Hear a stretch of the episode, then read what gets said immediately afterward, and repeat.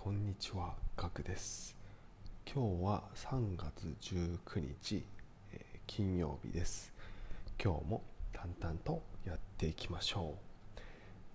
今日のテーマは、えーいい言葉がいい人間関係を生むです。今日もですね、えー、おととい、えー昨日に引き続き、えー話し方のシェアになります。はいえーよかったら聞いていってください。はい。えーでは早速いきましょう、はい。えーポイントがですね5つあります、はい、早速説明していきます。はい、え1つ目ですね、えー相手の行動をよく見る。2つ目。私がやっておきます。を使う。3つ目。自己 PR 用エピソードを入れる。4つ目。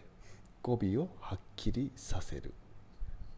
5つ目、えー逆説を少なくする、えー以上の5つになっています、えーではですね、え1つずつですねちょっと解説をしていきます、はい。えまず1つ目です。相手の行動をよく見る、はい。えこれは、えーと自分の状況をですね理解していると相手が感じるとですね信頼関係が築きやすくなります、はい。えー可能であればですねその相手のえー信頼関係を作りたい相手のスケジュールを把握しておきましょう。例えばま上司とかですね同僚とかですね。はい、えーそうすればですね、まあ、相談やですね、まあ、調査を相談報告をするで時間をですね自ら決めてしまうこともできますので、えーより良いと思います、はい。えー続いて2つ目ですね。私がやっておきますを使う、えーこれは、ね、軽い感じでですね何かのついでに、えー私がやっておきますっていうふうに言うと、えーポイントが高いです、はい。えーこれはですね、まあ、気が利く人、まあ、準備ができる人っていう、まあ、イメージを作りやすい。ので、えま信頼を得やすくなります、はい。えー続いて3つ目。自己 PR 用エピソードを入れる。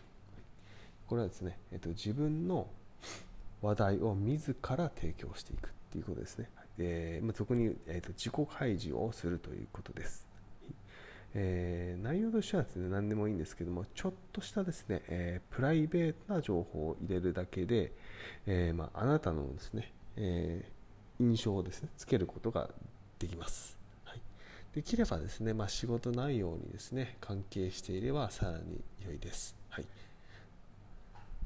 続いて4つ目ですね。語尾をはっきりさせる。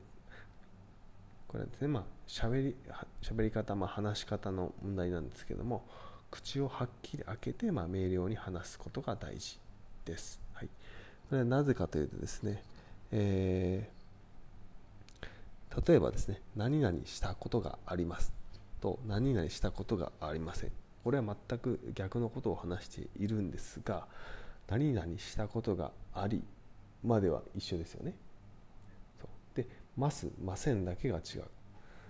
で語尾をですね、えーと「ます」って言ってるのに、えー、と相手がですね「ません」で受け取ってしまった場合は逆の意味になってしまって、えー意味のがしっかり伝わってないことになってしまいますので、えー特にですね、えー最後のですね締めの部分をはっきりと言うことがとても大切です、そのために口をはっきり開けて明瞭に話すことが大事です、はい、続いて、え5つ目です。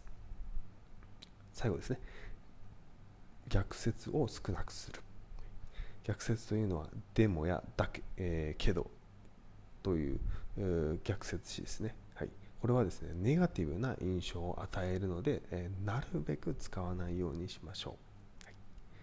えー例えばですね、えー使うのであれば予想外の出来事やあえて意思を強く伝える時だけ、えー使うことがあ良いです。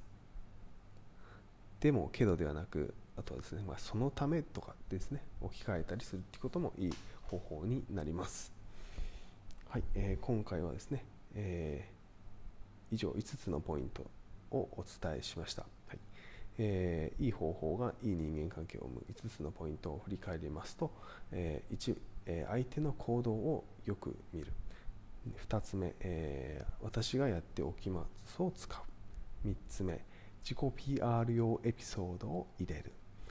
4つ目語尾をはっきりさせる、え5つ目、えー逆説を少なくする。このポイントをですね、えーやっていくとですねいい人間関係が作りやすくなりますので、えーぜひ、えーやってみてください。僕,、ね、僕もですね、えー実践中です、はい。えー一緒に成長していきましょう。今回ですね以上になります。ためになったと思う方はぜひぜひ、えーフォローをよろしくお願いします。それではまたお会いしましょう。ではでは。